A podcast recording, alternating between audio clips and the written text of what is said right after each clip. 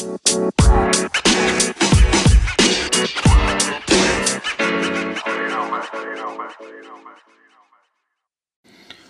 Planı Podcast'inin 3. bölümüne hoş geldiniz. Ben Can. Ben Barbaros. Et Oyun Planı Pod adreslerini Twitter ve Instagram üzerinden takip edebilirsiniz. Geçen bölümde bahsettiğimiz gibi bugün sizlerle bir konuğumuz var. Evet, bugünkü konuğumuz Lakers Türkiye admini ve kendisi de benim iş arkadaşım olan Can Melek'le beraberiz. Hoş geldin Can. Hoş bulduk Barbaros Bey ve Can Özbalkan. Ee, beni yayında ağırladığınız için sizlere çok teşekkür ederim. Ee, öncelikle söylemek istediğim bir şey var. İkinizin de ellerine sağlık. Yani uzun zamandır böyle dinlemek istediğim özellikle kolej basketboluna dair ve NBA yorumlarına dair bir podcast arıyordum ve aradığımı buldum diyebilirim. Teşekkürler tekrardan öncelikle. Biz teşekkür ederiz güzel yorumların için. Ee, şöyle başlayalım. Ben başlayayım bu sefer. Madem benim arkadaşım getirdim yayına ben başlıyorum bu soru şeyine. Ee, nereden bu e, şöyle diyeyim sayfayı nasıl açtın? Nasıl bu sayfa bugünlere geldi? Çünkü uzun süredir olduğunu daha önce bahsetmiştin sen. Nasıl buralara kadar geldiğini, nereden çıktığını bize biraz bilgisini verirsen. Sonraki soru da neden Lakers diye şeyini bir soralım. Nereden geliyor ilk? Hani Lakers'a bağlılığın nereden başladı? Ee, kısaca özet geçmem gerekirse bu işler biraz e, etkilenme yoluyla olur. E, etkilenme ve ilham benim için öyle oldu. Benim e, Celtics Türkiye sayfasına sahip bir kardeşim vardı. Oradan yola çıkarak neden ben de yapmayayım dedim ve 3 arkadaş e, biri Fransa'dan, birisi Trabzon'dan, birisi de İstanbul'dan ben olmak üzere 3 kişiyi bu sayfayı açmaya karar verdik. Ve e, ilk hedefimiz gerçekten Celtics Türkiye'ye geçmekti. Ve geçtik de daha sonra Travis Scott sayfayı kapatana kadar. E, ondan sonra neden Lakers dersen e, yani tamamıyla şeyden başlıyor. E, NBA Live oyunlarından. Hatırladığım NBA Live 2003'te Los Angeles Lakers'la oynardım. E, Kobe, Shaq e, gerçekten inanılmaz ikiliydi. Buradan başladı benim Los Angeles Lakers sevdam. Ve o zamandan bu yana en kötü zamanda da en iyi zamanda da takip etmeye çalıştım. Şükürler olsun iki şampiyonlukta gördük. Kötü günler de gördük ama olsun. Kısacası böyle. Ee, 2003 iyi oyundu ha Canız. Evet, Aynı 2003 şekilde. NBA Live'ın en iyi oyunlarından bir tanesidir. Hatta şu an introsu insanların gözünün önüne gelmiştir eminim ki. Hakikaten iyi oyundu yani o da. Ee, peki Can e, bu sene hakkında ne düşünüyorsun? Çünkü çok iyi bir başlangıç yapan bir takım var. Anthony Davis'in gelişi 17-3. Dün akşamki mağlubiyet biraz tabii canları sıksa da 17-3'lük bir başlangıç var ve NBA liderliği var. Sen neler söyleyeceksin bu bu seneki oyun hakkında? Öncelikle dün akşamki mağlubiyet için nazar boncuğu diyorum. Ee, ondan öncesini de düşünürsek e, sezon genelinde bütün maçları izlemeye fırsatı bulabildim. Kimisini canlı, kimisini e, maçın genel olarak tekrarını. E, bu sezon açıkçası bizim yani benim şahsen beklediğimden daha iyi başladı. Çünkü biz sıfırdan kurulan bir takımız. Her ne kadar LeBron ve Anthony Davis gibi iki tane yıldızımız da olsa sıfırdan kurulduk. Bir sürü takviye yaptık ve bu takviyeleri de neredeyse son 5 güne falan sıkıştırdık. Ona rağmen iyi bir savunma takımı ortaya çıktı. Hücumda henüz tam olarak zirvesine ulaştığını düşünmüyorum. Ama onun harici savunmadaki gayretten oldukça memnunum ben. Takım da beklediğimden daha iyi şekilde ilerledi. Dediğim gibi dün akşam dün akşamki mağlubiyet bir nazar boncuğu olsun. Onun harici hani sezon gerçekten Los Angeles Lakers'ın e, adından fazlasıyla söz edeceğimiz bir şekilde başladı. Biliyorsun biz zaten buralara ait bir takımız da oldukça uzun zamandır biraz es vermiştik diyelim. 2009'du galiba değil mi? Yok 2010'da şampiyon oldu. Ne zaman en son playoff? 2010 olması lazım. Şampiyon olduğu sene 2010. Değil mi? Evet, evet. E, nereden baksan bir 9 sene falan şey var. Bir de e, pardon Kobe'nin Aşil'in attığı sezon playoff yapmıştık ama o da çok artık e, ne kadar playoff yaptı desek. Çünkü e, takımın en iyisi Dwight Howard'tı. Öyle söyleyeyim. Yalnız bu sene Dwight Howard da iyi basketbol oynuyor. Hani o yat şeyi olmasın. Gözlerden kaçmasın Ben bu yani. konuda Can Özbalkan'ın fikirlerini merak ediyorum. Çünkü açıkçası DeMarcus Cousins hani isim olarak belki daha hype yaptıracak bir isimdi. Ama Howard'ın yaptıklarını yapamayacaktı. Bu çok net belli. O ne düşünüyor çok merak ediyorum bu konu hakkında. Biraz Ya ben e, Dwight Howard geldiğinde hatta deneme idmanına Dwight Howard'la Joakim Noah katılmıştı diye hatırlıyorum.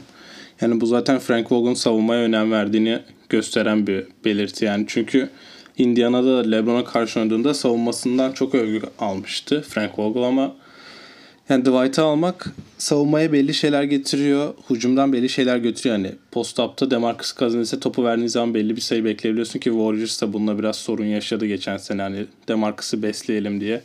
Belki biraz hızlarından ödün verdiler Demarcus'ı beslemek için ama şimdi Demarcus Cousins olsa bence yarı sahada daha etkili bir Lakers olur ama yani savunmada Demarcus Cousins hani hiçbir blok tehdidi yok, pot altını kapama tehdidi yok ve Javel McGee zaten ilk 5 pivotu. McGee'nin backup olmak için bence Dwight Howard çok iyi uydu. Hani zaten geldiği zaman da demişti o eski egosu ya da o eski kişiliğinden vazgeçip sadece takımın yararı için oynayacağını dile getirmiştik. Şu ana kadar öyle oynuyor. Yani bazı maçları görüyorsunuz. 11'de 10 atıyor. 7 rebound, 2 blok yapıyor ya da hiç oynamıyor. Hiç oynamadığı zaman 7 dakika giriyor. 2 rebound yapıyor. Çünkü yani eskiden olsa böyle bir hani tutamazsınız böyle bir oyuncu hemen söylenmeye başlardı ki zaten o da artık öyle bir seviyede bir oyuncu değil. Tam LeBron 2010'lardaki seviyesini korudu ama Dwight için hem oyun gelişti hem de Dwight da biraz geriledi. Yani kazanmaya oynayan takımda ilk kez oynuyor gibi Orlando'dan sonra hani Rockets'ta da birkaç sorun yaşadıktan sonra. O yüzden bence Frank Vogel orada iyi tercih yaptı. Mesela Joakim ne olsa ne olur diye düşünüyorum. Bence hücumda çok kısıtlanırdı takım. Çünkü Anthony Davis'in yanında böyle atletik uzun olmak zorunda. Çünkü Anthony Davis de iyi bir pasör. Hatta içerideki Miami maçı olması lazım. Zon uzun süre zon yapmışlardı. Anthony Davis, Javel McGee pası vardı. Çünkü onu zonun ortasına koyduğun zaman topu dağıtabilecek yetenekte. O yüzden yani Dwight tercihi bence McGee'in backup olarak çok iyi bir tercih oldu şu ana kadar. Katılıyorum. Yani geçen e, hangi maçtı? Bir maçta San Antonio olması lazım. Evet San Antonio yok. Ee, neredeydi? Şurada demin gördüm. Hatta heh. Ee, San Antonio deplasmanında evet 14 sayı 13 reboundla oynamış. Sağ içi %100 isabet 21 dakikada yapmış bunu. Yani hani katkısı zaten hani yani tam beklenen Dwight Howard'dan bekleneni oynuyor diyebilirim. Çünkü 33 yaşında belli sakatlıkları yaşadı. Ve yani Orlando'dan sonra bir türlü o işte Lakers'a geldi. Lakers'dan Houston'a gitti. İşte sonra Charlotte, sonra e, Washington hani o şeyden yani kariyer aslında bir anda düşe geçti ve bir anda gözden düştü. Ya açıkçası Dwight'ın şu performansı beni oldukça şaşırttı. Çünkü hani listede Joakim Noah, Dwight Howard ve Marcin Gortat vardı yanlış hatırlamıyorsam. Hani evet Gortat doğru. Evet. Hani diyordum ki Hı-hı. acaba hangisi gelmese düşünüyordum yani. Hangisi gelse değil de hangisi gelmese diye. Çünkü bayağı bir sıkıntılı bir liste yani. ne dersen de Joakim Noah en prime zamanında kabul ediyorum iyi bir savunmacıydı. Hele özellikle oyuna kattığı ateş. Yani motor de, dersin ya. Bir, cidden o vardı adamda ama uzun zamandır hı hı. kendisini görmüyorum sahada. Howard'ın hadi %100 isabetini geçtim. işte reboundunu geçtim. Her şeyini geçtim. Abi adam kimi maçta kısaların karşısında kalabiliyor. Bu adam bunu kariyerinin en iyi zamanlarında bile yapamadığı bir şeydi yani bu. Kısaların falan karşısında kalıp tokatlamaya falan Çok başladı adam. olmuş. Ben onun da. için hani bu Lakers için sezon hani bu bir şey oldu bence. Artı oldu. Ama mesela ben kimi isterdim? Ee, Davis'in yanına. Kazansı da istemezdim. Ee, keşke Brook Lopez olsaydı. Ee, Anthony Davis'in yanına. Gerçekten o zaman çok daha iyi. Hücumda çok daha e, yükselebilecek bir takım olabilirdik ama buna da şükür diyelim. Ne diyelim? Evet buna da ya çünkü diğer kad, kad, takviyeler de gayet yerinde ve iyi oldu. Hani geçen biz bunu ilk bölümde de konuştuk Can'la zaten. Hani e, Avery Bradley olsun, e, Danny Green olsun, Quinn Cook. Gerçekten bunlar hani dediğim gibi kariyeri de belli başarılara imza atmış. Danny Green geçen sene şampiyon oldu. Avery Bradley Boston'da oynadığı zaman Isaiah Thomas'la beraber gerçekten hani çok iyi bir savunmacı ve aynı zamanda skora da kimi zaman katkı yapabilen bir oyuncuydu. Keza Quinn Cook'tan da bahsetmiştik. E, Golden State'te belli bir e, sezonlar geçirip şampiyon olup da şampiyonluk yaşamış görmüş hani iki hangi şampiyonlukta hatırlamıyorum ama birin bir final serisinde çok iyi bir katkı verdiği bir maç vardı. Hatırlı yanlış hatırlamıyorsam. Hani onun için hani geçen seneyle karşılaştırıldığı zaman özellikle hani geçen seneye göre zaten geçen sene 37 maç kazanmış takım. Bu sene şu an 17. Daha Aralık'ta 17 maç kazanmış bile. Hani geçen sene 20 maçlık serüvende 11 galibiyet, 9 mağlubiyet almış. Tabii ki Anthony Davis'in katkısı, Anthony Davis gibi bir süperstarın gelmesinin çok büyük etkisi var bunda. Ama tabii diğer oyuncuların çok fazla böyle hani hakkının yenmemesi gerektiğini düşünüyorum ben. Hani Kyle Kuzma'nın zaten yükselişi, gün geçtikçe kendini daha iyi yapma, daha iyi bir oyuncuya çevirmesi Lakers'ın en büyük e, şanslarından biri diyebilirim. Başarısındaki de hani en büyük etken de diyebilirim. Yani çünkü geçen seneki e, arkadaşlardan hani Lanzo'dan, Brandon Ingram'dan, Josh Hart'tan beklenen katkıyı alamadı LeBron. Çünkü onun yanında hep bir böyle onu destekleyecek bir ekibe ihtiyacı var. Bunu da geçen seneki ekiple yapamadı ama bu seneki ekiple daha tecrübeli bir ekiple bunu yapabileceğine inandı. Keza önce Anthony Davis'i sonra e, diğer arkadaşları da getirince ortaya böyle bir şey çıktı zaten. E, şey şunu sormak istiyorum Can sana. E, genelde şöyle şey şöyle yorumlar çok fazla etrafta dönüyor. İşte kazandığı maçların hepsi yüz, takımların hepsi %50'nin altındaki takımlar. Hani hep basit takımlara karşı ya basit demeyeyim de hani formsuz takımlara karşı kolay bir fikstürü olduğunu söylüyor insanlar. Ama bundan sonra bundan sonra da inanılmaz zor bir fikstürü var. Sen bu düşünceye katılıyor musun? Sonuçta 20 maç oynandı ve bu takım 17 galibiyet aldı. 3 mağlubiyet aldı. Mağlubiyet aldığı takımlardan biri ilk maç Clippers. Ee, sonra Toronto ve dün akşamki mağlubiyet. Ya açıkçası katılıyorum. Bu gerçekten üzerinde baktığın zaman kazandığımız e, takımların çoğu %50 galibiyet seviyesinin altında. Bu kabul bunu kabul edelim. Ama ve lakin yani incelerken iki taraftan da bakmamız gerekiyor. Biz de çok yeni bir takımız ve sonuçta e, bir özgüven aşılamamız gerekiyor. Bu maçları gerçekten hani öyle kolay lokma rakipler olabilir belki hani diyeceğim. Ama rahatlıkla kazanmadık. Çoğu maçta sonradan döndük. Oyuna bir e, karakter koyduk, bir ruh koyduk. Sayı olarak da çok yakın geçen maçlar. Skorlar hani bir sayı, beş sayı, üç sayı. Kesinlikle. E, mesela Chicago maçı kesinlikle yani Chicago kağıt üzerinde zayıf bir rakip o kabul ediyorum. Ama e, orada ortaya konan bir şey vardı. Galibiyetten daha önemli bir hani vazgeçmeyiş nasıl desem bir mücadele. Biz bunu e, 5-6 senedir hiçbir Lakers takımından görmedik. Hani geçen sene e, ben çok maç hatırlıyorum. Mesela Timberwolves deplasmanları ikinci çeyrekte falan bitiyordu yani. E, işte nasıl söyleyeyim biz çok maç vardı onların öncesi Hani ben katılıyorum evet kolay rakipler vardı ama ve lakin bu süreci inanılmaz iyi geçirerek iyi bir özgüven aşıladık. Ve ben açıkçası önümüzde hani bakıyorum e, Denver deplasmanı, Utah deplasmanı gibi zorlu maçlar var. Ondan sonra işte Milwaukee deplasmanı gibi. Ama öyle bir özgüvene sahibiz ki biz de hani üst üste iki maç kaybedeceğimizi asla düşünmüyorum. Mesela bu Denver deplasmanında kazanacağımızı düşünüyorum ben. Hani Anthony Davis de basın toplantısında maç sonu bundan bahsetti. Ee, hani biz bir maç kaybettik olabilir ama hani ikinciyi asla kaybetmeyeceğiz tarzında konuştu. Yani biz iyi bir takımız neler yapabileceğimizi biliyoruz tarzında konuştu. Ee, ben Can'a diğer Can'a başka bir şey sormak istiyorum.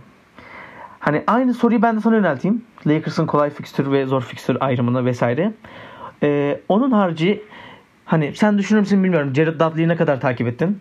Ama ben Jared Dudley'in hani her ne kadar sahaya çıkmasa da e, saha kenarında yani ya da soyunma odası içerisinde takıma olumlu bir katkı verdiğini düşünüyorum. Sen bu konu hakkında bir fikrin var mı?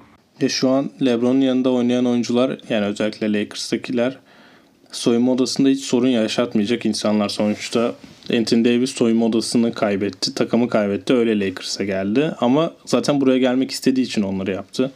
Hani Rondo soyunma odasında artık sorun çıkartacak bir kişilikten çıktı yani artık o o evrimi yani gerçekleşti bitti. Jerry Dudley geçen sene Nets'te de çok önemli işler yapmıştı. Hani saha içinde rolünü oynuyor. Hiçbir zaman daha fazlasını sormuyor her zaman savunma yapıyor ki NBA'de hani Jerry Dudley kadar savunmada efor gösteren rol oyuncusu çok az. Yani savunma sayesinde sağda kalıyor. Boş üçlüyü de yüzdeli atıyor. Onun dışında hani LeBron takım arkadaşlarında da saygı göstermesi durumu var. Yani LeBron saygı gösterdiği takım arkadaşlarında çok iyi anlaşıyor ve onları yüceltiyor. Yani Richard Jefferson'da, Channing Frye'da gördük bunları. Hani niyeyse hani LeBron önce saygı gösteriyor. Sonra bu oyunculara hani süre almasını sağlıyor diyelim. Hani cidden koçluk yapıyor deniyor. Ve yani yaptığı yerler de var. Hani Jared Dudley şu an rolünü çok iyi oynuyor ki bu takımda bence zaman zaman çok fazla rol almaya da başlayacak. Hani Anthony Davis'in özellikle 5'e kaydığı yerlerde özellikle Kuzma'nın şut sokamadığı günlerde dün akşamki gibi. Bence Jerry Dudley zaman zaman sahada olacak ama rakibe göre değişir diye düşünüyorum. Yani kolay bir fikstür geçildi. Bundan sonra zorlu bir fikstürü var. Arka arkaya maçlar da var. Bence rotasyon daha fazla değişkenlik görecek. Ee, benim asıl sana sormak istediğim bir soru var. Troy Daniels ve Rajon Rondo birlikte sahada kaldığı zaman NBA'nin en kötü ikilisi oluyormuş savunma bakımından. Sen bu konu hakkında ne diyeceksin? Ya açıkçası e, Troy Daniels'ı hani Houston'dan vesaire izlediğim kadarıyla hani ben hiçbir zaman böyle çok aşırı iyi bir savunmacı olduğunu düşünmüyordum. E, keza Rondo da eski Rondo değil. Hani 2010 2009 Rondo değil. E, dolayısıyla ikisinin savunmada yarattığı büyük bir dezavantaj var. Özellikle Avery Bradley'siz geçen bu süreçte. E, yani ben açıkçası ikisinin aynı anda sahada kalmaması gerektiğini düşünenlerdenim. Ama koç böyle düşünmedi. E, böyle devam etti. Açıkçası bu hangi maçtaydı? Şu an kafam karıştı. Bir Rondo ile başlayıp hemen ardından Caruso'ya dönmüştü. Caruso'nun sürelerini arttırıp Rondo'yu tamamıyla kenara atmıştı. Ben hani koçun biraz deneme yanılma yoluyla çok fazla doğruyu bulacağını düşünüyorum. Ve inanıyorum da kendisine. Ee, ama kendisine tavsiyem baba arkasında Jason Kidd var. Lütfen fazla e, ısrar etme yanlışlarında. Çünkü her an sahnede ne olacağı belli olmaz. Ee, ben de şöyle bir soruyla e, size geri döneyim. Ee, abi Queen Cook'un süreleri oldukça düştü. Ben neden düştüğünü anlamadım. Ben geleyim bu sefer. Ben cevaplayayım önce. Şöyle olabilir diye düşünüyorum ben. Hani e, burada yani genelde LeBron'un yani şimdi LeBron Kyrie ile de oynadı. Kaç sene ve beraber şampiyonluk da kazandılar. Ama hani LeBron takımlarında genelde e, LeBron'un bir numara oynadığı dönem süre çok fazla. Ve yani bu ön, diğer guardların açısından biraz aslında dezavantaj. Bu da biraz tabii ona kayıyor benim düşüncem. Çünkü e, bir yerden sonra özellikle en son işte dördüncü periyotlarda kafa, kafa, kafa kafaya giden maçlarda clutch zamanlarda hani LeBron topu getiren adam oluyor. LeBron topu e, sahaya getiren yani karşıya geçiren diyor. Bu sene şöyle bir istatistik vereyim. Oynanan 20 maçta takımın en fazla asist yapan oyuncusu konumunda LeBron 20'de 18 durumda şu an. Sadece iki maçta başkası takımın en fazla asist yükünü çekmiş. Bir, bir maçta Anthony Davis, bir maçta Rajon Rondo çekmiş. Geri kalan hepsinde LeBron bunun başında. Hani böyle bir rolle oynuyor. Zaten uzun zamandır böyle bir rolle oynuyor. Hani Kyrie varken bile hani bu role çoğu zaman geçti. Bu yüzden sürelerinin düşmesini ben biraz buna bağlıyorum tabii. Ee, en başta dedik yeni bir takım, yeni kurulmuş bir takım. Tabii ki adaptasyon süreci var. Kimisi çabuk atlatıyor, kimisi daha geç atlatıyor. Ama ben Quinn Cook'un ileride çok daha iyi katkı verebileceğine inanıyorum. Ee, ama dediğim gibi hani bu bir adaptasyon süreci. Bunu da geçtikten sonra her şey daha iyi olacaktır. Ben Quinn Cook'un hakkında şunu söyleyeyim. Quinn Cook hani kazanan takımda yer aldığı için ne yapacağını biliyor. Bence şu an hani çok öne de çıkmıyor ama yeri geldiğinde Jared Dudley'de olduğu gibi o da süre olarak daha fazla süre alacaktır ama ya şu an Caruso savunma olarak çok etkin ve yani koçun da dediği gibi hani rakibin en iyi e, guard ya da forvet skorerini Caruso'ya veriyoruz. O tutuyor. Yani dün akşam saymıyorum tabii. Ama yani böyle bir oyuncu varken özellikle LeBron takımında Quinn Cook'un boşluk sokması çok önemli değil ama hani savunma yapacak biri olması lazım. O yüzden Caruso'nun önüne geçmesi şu an zor gibi gözüküyor ama yani Rondo'nun dakikalarında değişme olursa bence o dakikaları Quinn Cook alır gibi geliyor bana. E, Washington maçında bildiğin Quinn Cook hani oyuna girdikten sonra hani biraz daha maçın koptu anlarda girdi ama hani hoca beni gör dercesine oynadı yani adam az buz oynamadı yani gerçekten kısa sürede nereden yani yanlış hatırlamıyorsam bir 15 sayı falan gönderdi rakip potaya. Şöyle diyeyim, şöyle bir şu son 2-3 soruya gelelim Can için. Ee, şöyle bir sorayım. Ee, bu sene özellikle Clippers de çok büyük hamleler yaptı bildiğin gibi. Paul George gibi, Kawhi gibi. Lakers'ın alma, almasını beklerken son anda bir sabah uyandık ve ikisi birden önce Kawhi sonra Paul George takas oldu.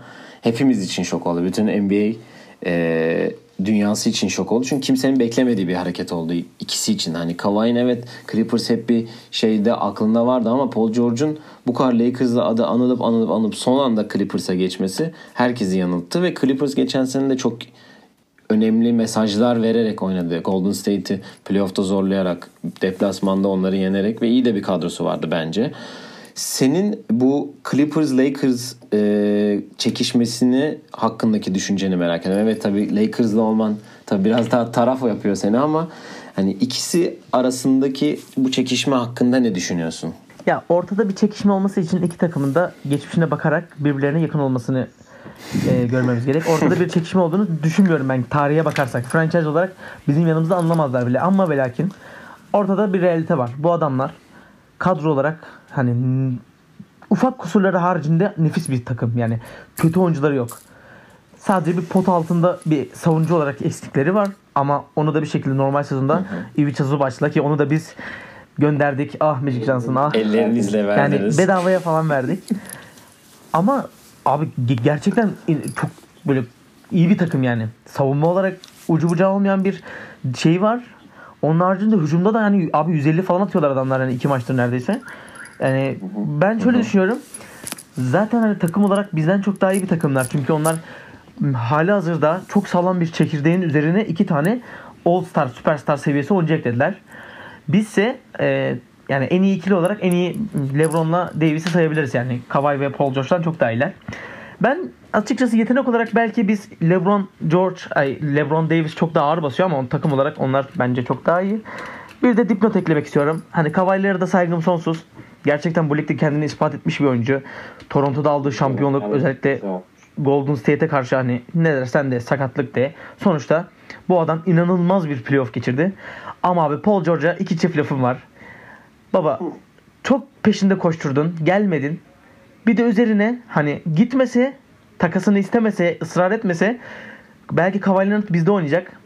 Yani bütün hayallerimizin içine etti birazcık. Ona biraz e, kırgınım. Bu kadarını söylemek istiyorum. Paul George geçen sene ya son iki senede zaten Oklahoma'da özellikle geçen sene çok çok iyi bir sezon geçirdi ama işte omzundaki sakatlık onu her zaman etkiledi ve çok uzun bir rehabilitasyon sürecinden sonra tekrar sahaya döndü ve gerçekten hani iyi döndüğünü kendisi de zaten yeni iki tane Can'ın söylediği var yeni iki tane omuz yaptırdı diye geçen bölümde söylemişti. Hani onun yanında Kawhi gibi de bir zaten Paul George iyi bir savunmacı. Yanına zaten Kawhi gibi savunma olarak gerçekten NBA'nin iyilerinden birini ekledi. Ee, yani ben sezon başında dedim ki bu takım acaba kaçar sayılarda olacak falan yani kaç sayı yiyecekler. Bir maç 70 falan yerler falan çok iyi yaparlarsa diye düşünüyordum. Ama dediğim gibi hücumda zaten iki süperstarın yanında bir de Lou Williams gibi bir gerçek var orada ki o da hani çıkıp 20-25'i çok rahat atan bir oyuncu. Hani bir çekişme var mı bence? Bence e, var. Yani şöyle var. Çünkü iki tane ve Los Angeles gibi bir şehrin iki tane e, takımının dört tane süperstarı var. İkisi bir takımda, ikisi bir takımda. Hani bunu dedik zaten. LeBron ilk defa hayatının da çok iyi bir 5 numarayla beraber oynuyor. Diğer tarafta da çok iyi iki tane süperstar var. Ee, şöyle bir sorun var benim sana Can. Ee, Lakers'ı takip ettiğin günden itibaren e, bir 5 kursaydın senin için bu hangi beşli olurdu? Hangi yani sahibi beş çıkarmak isteseydin hangi beşliyi çıkarırdın? Abi e, biraz, biraz troll yapasım geldi de neyse yapmayacağım. Ee, yani izlediğim günden beri şey değil. o zaman şey yazalım direkt ya. Robert e, şey yok neydi? Bir tane kel vardı ya bizde. Sakre, Sakre baba. Baba direkt Sakre. Sakre bir de kel Alman vardı. neydi? Cavaliers deplasmanında yatıyordu ya. Heh, Keyman. Biraz isimler gitti. Mesai sonrası kafamız fazla basmıyor şu an. Ee, neyse ben ciddi bir şekilde söyleyeyim. Abi benim değişik bir şekilde Derek Fisher fantezim vardı yani ben e, Clutch Time'da Derek Fisher kadar iyi şut sokan ya da eline güvenebileceğim başka bir oyuncu olduğunu sanmıyorum yani. E, o şeyde e, Hidayet'le beraber final oynadı sene Orlando Lakers finali e, şampiyonlukları maçta Derek Fisher'ın attığı bir üçlük vardı sağ çaprazdan. E, Jamie Nelson üzerindendi. Hı. Hani o benim aklımdadır her zaman. Onun için e, oyun kurucuya kesinlikle Derek Fisher diyeceğim. Aslında Steve Nash de sevdiğimiz bir abimizdi ama bizde biraz şeydi. E, yani yani evet. Şer, e, şerbetlenmişti, şekerlenmişti. Öyle söyleyeyim. İk, iki numarayı söylememe gerek bile yok. Tabii ki de Black Mamba abi. Yani Kobe Bryant. Ben e, final verdiği maçı izlemiştim ve inanamadım. Gerçekten inanabilen var mıydı bilmiyorum. Abi 60 sayı attı. Hadi onun üzerinde de geçtim. Adam maçı kazandırdı. Yani ya zaten Kobe'nin yaptıklarını anlatmaya pek gerek yok. Kobe Bryant'ı 2'ye yazdım. 3 ee, numaraya Vladimir Radvanovic diyorum. Lebron'u saymıyoruz. Lebron 3 numara. 4 numara Anthony Davis. 5 numarada Shaquille O'Neal baba işte mis gibi sana kadro. Hadi bakayım birisi çıkarsın koysun böyle 5. Koyabilen var mı ortaya? Yok değil mi? Yok abi. Teşekkür ederim. Ben, ben kısa bir sorum olacak size bitmeden. Biraz ocağın altını açıyorum ve Can Özbalkan'a çok kritik bir sorum var. Baba, şimdi haberini aldım. Ee, Frank Vogel koç seçi, ayın koçu mu haftanın, haftanın koçu mu bir şey koçu. seçilmiş. Ayın koçu. Ayın koçu Ayın mu? koçu. Ayın koçu seçilmiş baba. Bu takımın koçu Frank Vogel mı LeBron James mi baba? Bu takım James'in takımı mı Vogel'ın takımı mı? Bence savunmada uzun süre bir numarada olmaları Frank Vogel'ın koçu olduğunu gösteriyor bu takımın. Hücum sisteminde e, şu an LeBron favori olarak seçtiği oyunlar oynanmıyor. Özellikle setlerde daha çok Vogel'ın setleri oynanıyor. Onu da eski takımlarından görürsünüz. Özellikle LeBron'u forvette alıp şutörü kendi üzerinden geçirip screen'ini kullandığı birkaç set var. Cleveland'da çok oynadı. Özellikle final serisinden önce Kyle Korver'ın olduğu dönemde çok kullandığı setler var. Onlar oynanmıyor. Daha çok hareketli setler oynanıyor. Hani LeBron'un da set temposunun yüksek tuttuğu setler oynanıyor. Hani yani setin sonunda atıyorum birkaç pastan sonra Anthony Davis'le LeBron'un pick and roll'üne bağlanılıyor. Ki o da çok olmuyor ama bence önümüzdeki dönemde daha da artacak bu. O yüzden bence Frank Vogel bu takımın zaten asıl koçu. Yani şu ana kadar bu performansla LeBron'un birlikte oynadığı en iyi koç performansı diyebilirim bu ilk 20 maça bakınca. Ama tabii daha nasıl böyle devam eder bilmiyorum çünkü asistan Jason Kidd. Jason Kidd'i ben Milwaukee'de canlı çok izledim. Hani ve kuyu kazmasıyla da bilinen bir arkadaş Jason Kidd. Ondan hani takım biraz kötü gidince neler olacak tam bilmiyorum ama şu an Vogel beklenileni gösteriyor ve daha da iyisini yapıyor diye düşünüyorum. Benim Can'a son bir sorum olacak. Son soru olarak. Ee, sence bu takım bu sezonu kaç galibiyetle bitirir? Of. Ya gönül ister ki geri kalan bütün maçları kazanalım. Ama hayatımızın gerçekleri de var. Yani ben açıkçası hani uçmayacağım. Hani 17 galibiyetle başladık okey. Ama normal sezon her şey değil. 50 galibiyet ve üstüne çıkalım. Benim için yeterli. Ha şöyle de bir şey olabilir. Gönül ister ki birinci olalım. Clippers'tan hani mesela 8'den gelen takımı 4-0 4-0 geçelim mesela iki turu. Biz 4-0 4-0 geçelim. Clippers biraz daha uğraşsın baba böyle. İşte e, 6. maç uzasın, 7. maç uzasın. Gönül bunu ister. Ben 50 galibiyet ve üstüne çıkalım. Fazla bir şey istemiyorum. Bu kadar söyleyeceklerim. Ben 50-60 yani şöyle diyeyim 55'i görebileceğine inanıyorum. Çünkü öyle bir performansa tabii lig, sezon sonuna doğru load management'lar başlayacak mı başlamayacak mı kesinleştikten sonra bilinmiyor. Ama ben de load management'ın geleceğini de fazla düşünmüyorum. Çünkü Batı daha önceki programlarda da konuştuk. Gerçekten Batı'nın tepesi için çok fazla takım var.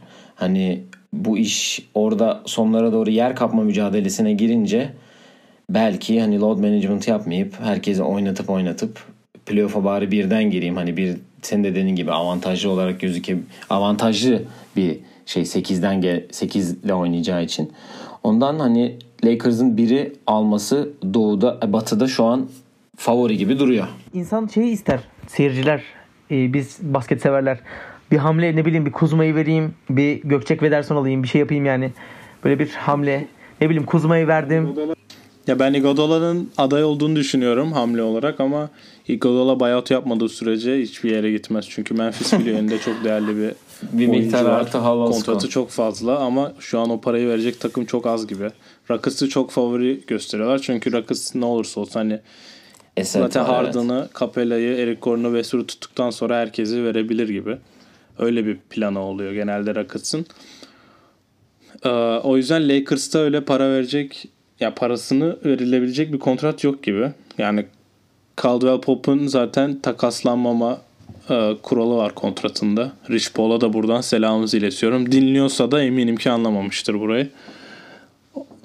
Ondan Iguodala'nın gelmesi zor gibi duruyor bana ama şu an bir şey gerekiyor mu çok emin değilim. Belki Danny Green tarzı bir oyuncu hani forvet savunabilecek bir oyuncu gelebilir ama onun için de bence buyout'u bekleyecekler. Ama kim olur aklımda hiç isim yok yani. Şu. an. Yani benim de açıkçası beklediğim Iguodala var ama onun da hani geleceğini açıkçası inanmamaya başladım. Çünkü adamlar bir şeyler bekliyorlar ki ben olsam ben de beklerim. Peki bu Barbaros Özbalkan'a ben de son soruyu sorayım ve e, artık ufaktan Lakers'ın noktasını kapatalım. E, Kentavious Caldwell Pop biliyorsun cezaevinden yeni çıktı. Baba bu adama no trade clause hakkını kim verdi? Buna bu hakkı yani kim verdi abi? Bu adamı yani çekip getirsen Galatasaray'da oynatamazsın basketbol takımında. Bu adamın niye böyle bir hakkı var? Bana bunu açıklayabilir misiniz? İki basketbol duayeni arkadaşım olarak. Yani şöyle bir şey düşünüyorum. Sonuçta e, LeBron'un bağlı olduğu Clutch Sports'a Clutch Sports'un oyuncusu. Hani böyle bir şey koyması acaba hani aklım aklıma getiriyor hani acaba LeBron dedi de hani bunu trade etmeyin her türlü benim takımda oynasın mı? Ama hani bu kadar perf yani bu kadar yani hakikaten kötü oynayan bir adamı bu kadar sabretmesi LeBron'un ya da yani LeBron'un sabretmesi çünkü sonuçta bu kadro kurulmasında en büyük pay onun. Çünkü onun istediği oyuncular olarak hani her zaman lanse ediliyor. Ama dediğin gibi hani anlamsız bir trade clause olması. Çünkü ya çok rahat takaslayabileceğin bir oyuncu yani şu anda özellikle yani Caruso ondan çok fazla bir katkı bile verdi yani. Çünkü çok net görüldü yani. Kesinlikle. %40'ın civarında üçlük atan oyuncu LeBron takımda her zaman iş yapar. Bence o yüzden böyle bir kontrat verildi. Başka açıklaması yok gibi geliyor bana. Sen bu güzel bir yaklaşım oldu ama bu sene kendisi %4 ile falan atıyor olabilir. Yani gerçekten. Yani nasıl söyleyeyim? Yani biraz sinirleniyorum ben konu Caldwell Pope olunca çünkü yani uykusuz gecelerimin katilidir bu adam benim. Yani iki, biz, bizden de bayağı sağlam para kazandı abi. Yani gözümü bağlasam bu kadar kötü şut atmam abi. Adam sezona ilk 4 maçında şut atamadan falan başladı. Abi sen basketbolcusun ya. Senin bir şeyler yapman gerekiyor. Bu adam bence net kötü bir basketbolcu. Hani son maçlarda iyi de oynasa beni asla ikna edemeyecek yani. Ne bileyim. Biraz beklemek lazım ama. Yani ben bu konuda netim abi. Hiçbir şekilde fikrim değişmeyecek. Meta World Peace katkısı bile verse yok abi beğenmeyeceğim bu adamı ya. Bu adam hapse girmeli ve bir daha çıkmamalı. Ee, Can sana çok teşekkür ediyoruz programımıza konuk olduğun için. Ee, bu arada bizi dinleyenler de Turkey alttan çizgi Lakers'tı değil mi? Twitter adresi. Evet. Turkey Yani şöyle alttan söyleyeyim. çizgi Lakers. Eskiden Lakers alt ve Türkiye'ydi ama Houston'lı rapçi Travis Scott e, sayfamıza balta vurdu. Şimdi yeni sayfada artık Türkiye alt Lakers. Sevenlerimiz sağ olsun kısa süre içerisinde bizi bin takipçiye yaklaştırdı. E, sevenlerimize buradan ben de sevgilerimi yolluyorum. Size de bu fırsatı verdiğiniz için e, teşekkür ediyorum. Sevgili Can teşekkür ve Barbaros. Özbalkan'a. Biz teşekkür Ee, ederiz. Ağırladığınız için teşekkür ederim. Size e, iyi konuşmalar dilerim. Sağ ol, teşekkürler. Evet, Canöz kaldık baş başa yine. Bu hafta senin bölümünde, kolej bölümünde kimi konuşacağız? Biraz senden onu alalım. Bu hafta ben yine özellikle bu bölümde yine Wisconsin çıkışlı birini seçtim. Yani Wisconsin çıkışı dediğim üniversitede Wisconsin'e gelen ve marketin gardı Marcus Howard'ı seçtim. Kendisi 90, 1999 doğumlu. Bu çok önemli bir bilgi. Çünkü daha 21 yaşında olmadı. Mart'ta doğum günü ve bu çok önemli çünkü kendisi bir senior. Genelde oyuncular junior Son senelerin başında. yani. Son sınıf oyuncusu yani. Evet son sınıf oyuncusu. Oyuncular genellikle junior senelerin başında 21 yaşında oluyor. Ve Marcus Howard e, üniversiteye erken başladığı için şu an daha 21 yaşında olmadı ki bu çok önemli. Çünkü NBA'ye de biliyorsun yaş ve böyle şeyler çok önemli oluyor yani potansiyel açısından. Marcus Howard hakkında diyeceklerim kendisi e, Coach Kane asistanı olan Wojdo'nun en büyük oyuncusu markete get yani markete getirdiği en büyük oyuncu diye gözüküyor gözüküyor şu an. Ee, Kendisi freshmanken 13 sayı ortalamayla oynayıp sonra senesini yükselterek 20 sayı, 25 sayı ve 26 sayıya çıkardı. Bu sene 26 sayı ortalamayla oynuyor. En büyük özelliği özellikle Wojon'un sisteminde pick and roll'ün çok kullanıldığı için dribbling üstü şutları. Ki zaten üçlük yüzdeleri sene sene %54, %40, %40 ve %46. Ben kendisinde canlı izleme şansı buldum. 2-3 maçta olması lazım. Yani skorer olarak cidden istediği zaman istediği şekilde sayı üretebiliyor. Ki zaten şöyle bir istatistik vereyim. Oynadığı son 75 maçın sadece 5'inde çift taneli sayı üretememiş. Oynadığı son maçta da üretememiş. Bu arada Maryland'la oynamışlar içeride. 84-63 kaybedip 32 dakikada 12'de 1 sağ içi 6'da 0 üçlükle 6 sayıyla oynamış. Böyle şeyleri aslında çok yaşamıyor çünkü markette özellikle bu sene Hauser kardeşlerin gitmesiyle tek başına kaldı diyebilirim top yönlendirmede ki Hauser kardeşleri de önümüzdeki bölümlerde bahsedeceğim onlardan da ki Big East oynamalarından dolayı rakipleri her zaman daha dişli takımlar oluyor. Yani her sene Villanova ile ikişer kez oynuyorlar. Xavier ile ikişer kez oynuyorlar. Creighton'la oynuyorlar. Yani bu takımlara karşı şöyle söyleyeyim. E, Creighton'a 53 sayısı var juniorken. E, Villanova'ya 37 sayısı var sophomore'ken. Xavier'e 34 sayısı var freshman'ken. Yani ki bu en yüksek sayıları da değil. Buffalo'ya 45'i var. Kansas State'e 45'i var. Providence'e 52 sayısı var. Yani şut olarak cidden çok üst seviyede ki e, yanlış hatırlamıyorsam arka arkaya 66 foul sokarak NCAA rekorunda dördüncü olmuştu. E, ve uzun süre foul kaçırmamıştı. Sanıyorum freshman senesinde olması lazım bunun. Ki foul yüzdesi de her sene 89 bu sene 84'e düşmüş. 85.5 şu anda. Um, e, Big East'te yılın oyuncusu da seçildi bir kere. Ve bir kere de All American seçildi ki yani bu ne kadar iyi, bir iyi oyuncu olduğunu gösteriyor. Ee, yanlış hatırlamıyorsam 16-17 sezonda Central Michigan'dan Marcus Keene sayı kralı olmuştu. Daha sonra İtalya 2. ligine gitmişti. Hani fiziksel olarak biraz benziyorlar. Ben Marcus Keane'e karşı iki kere rakip bench'te bulunma şansı yakaladım. Hani Marcus Keane fiziksel olarak beni tanıyanlar bilir benim gibi fiziği vardı ama skorer olarak çok üst seviye bir skorerdi. Ama Marcus Howard'ın da fiziği öyle çok iyi değil. Ancak bu Chris Clemens'ın Rockets kadrosuna girip kendine yer bulması bence Marcus Howard'ın da önünü açabilir ki e, önümüz geçtiğimiz son iki sezondur Howard'ın gitmesi bekleniliyor. Özellikle bu, bu yaz kesinlikle drafta girecek dendi ancak Hauser kardeşlerin ayrılmasını açıkladığı an herkes Howard'ın kalacağından emindi ki öyle oldu. Ha, yani Hauser kardeşler marketten ayrılacağını açıkladı ve iki gün sonra Marcus Howard ben son sezonuma dönüyorum diye bir açıklama yaptı. Hani burada olanları daha derinden önümüzdeki Hauser kardeşlerin bölümünden de bakarız ama anlaşamadıkları belliydi çünkü hani Vojo görev dağılımını çok iyi yapmamış gibiydi ki markete Wisconsin delisi oynayıp gitmek çok önemli bir iş. Ki bunu geçen bölümde bahsettiğimiz Sandy Cohen de yapmıştı. Ama yanlış hatırlamıyorsam Arizona eyaletinden çıkışlı Marcus Howard ve hani oraya gelip Wisconsin'e gelen iki çocuğun önünü kesmesi bu iki çocuğu biraz arka planda bıraktı ve onlar da ayrılmak istedi. Böylelikle bütün özgürlük onun eline geçmiş gibi oldu ki Vojon'un oyun sistemi çok topun dönmesine bağlı en sonunda pick and roll'e bağlanıyordu. Ki bunu orada Andrew Rossi ile ikisi çok iyi yapıyor. Andrew Rossi sanırım şu an Avrupa'da oynuyor olması lazım. Hani bu iki oyuncuyu birlikte çok iyi kullandı. İki tane kısa skorerle ve şutör skorerle. Geçtiğimiz senede Market March Madness'ta Murray State'e karşı eşleşti. Ama John Moran tabii biraz daha üstün geldi Marcus Howard'a karşı.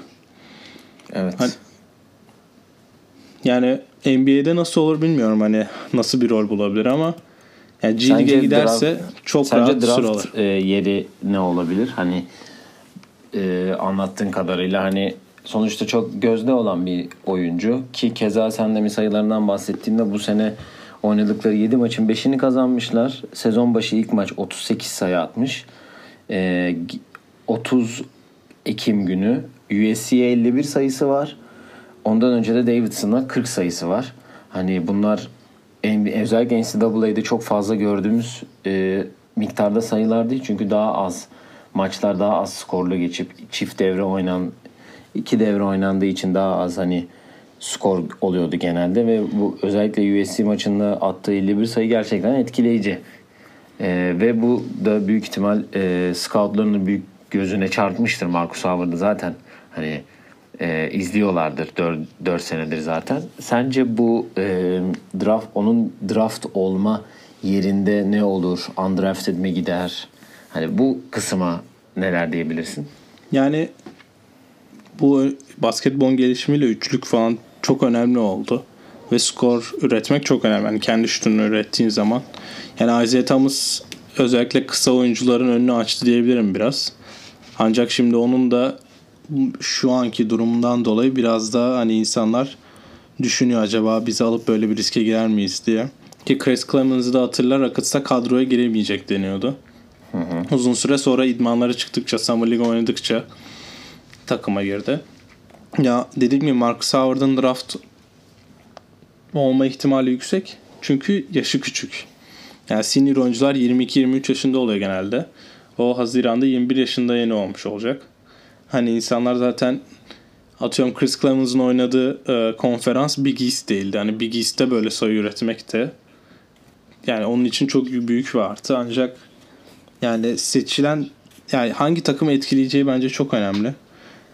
Hani draftta böyle birine ihtiyacı olan biri onu 40 ile 60 arası da seçebilir. Biraz daha yukarı çıkabilir ama oyun yani playmaking olarak bence NBA seviyesinde şu an değil. Ama Avrupa'ya gelirse yani skor üreteceği birlikte birkaç sene oynayıp belki ileride NBA yolunu deneyebilir ama hani G League'e giderse ki zaten G League'de herkesin istatistiğin biraz e, yükseldiğini görünce hani sayı olarak hiçbir sıkıntı yaşayacağını düşünmüyorum. Ya biraz da görmek lazım şimdi. Uzun süre boyunca markette böyle bir etki yaptı. Artık son sene hani ben kazanmaya dönüyorum. O geri dönme açıklamasında ben hani eksik olan bir şey almaya geliyorum. Hani Big East'te kafaya oynaması bekleniliyor takımın ama ya Villanova varken özellikle biraz zor ama görmek lazım yani. O konferansta kafaya oynayıp Villanova'ya geçmek bu sene biraz zor olabilir ama bireysel olarak ya Howard'ın performansı bence sayı olarak hiçbir değil. Yani istatistiklerinde öyle bir yükselme olacağını zannetmiyorum ama ya performansını korudukça bence scoutlar zaten onun yerine biraz belirlemiştir.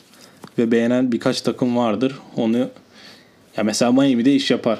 Hani öyle bir oyuncu. Hani sen ona topu verirsin de sayı atar ama NBA seviyesinde bunu yapacağı böyle bir role bürüneceğini zannetmiyorum. Hani belli takımlarda belli rolü iyi oynayan bir oyuncu olabilir. Ve bu rolde sadece skor üretme üzerine olursa Howard'ın özelliklerinin sahaya sürüldüğünü NBA'de görebiliriz ama yani görmek lazım. Ya ben şu an çok karar veremiyorum çünkü biliyorsun NCAA'de böyle çok iyi olunca hiç draft olmayan oyuncular da oluyor. Ya da böyle performanslar koyunca bir bakmışsın adam undrafted oluyor. O yüzden biraz daha beklemek lazım ama yani benim Howard hakkında diyeceklerim bu kadar. Senin başka demek istediğin bir şey var mı? Benim şu an demek istediğim başka bir şey yok. Teşekkür ediyoruz bu bilgiler için. Yine bilgi dolu bir e, kolej bölümü geçirdik. Yine heyecanlı bir, bir kolej bölümü oldu, oldu hala hatta senin için. Ee, önümüzdeki bölümlerde e, tekrar görüşmek üzere. Haftaya e, Avrupalı e, NBA oyuncularını konuşacağız. Geçen sefer söylediğimiz gibi Türklerden bahsedemedik. Önümüzdeki bölümde bahsedeceğiz. Bizi dinlediğiniz için teşekkür ederiz. Teşekkür ediyoruz. Görüşmek üzere tekrar. Hoşçakalın. Hoşçakalın.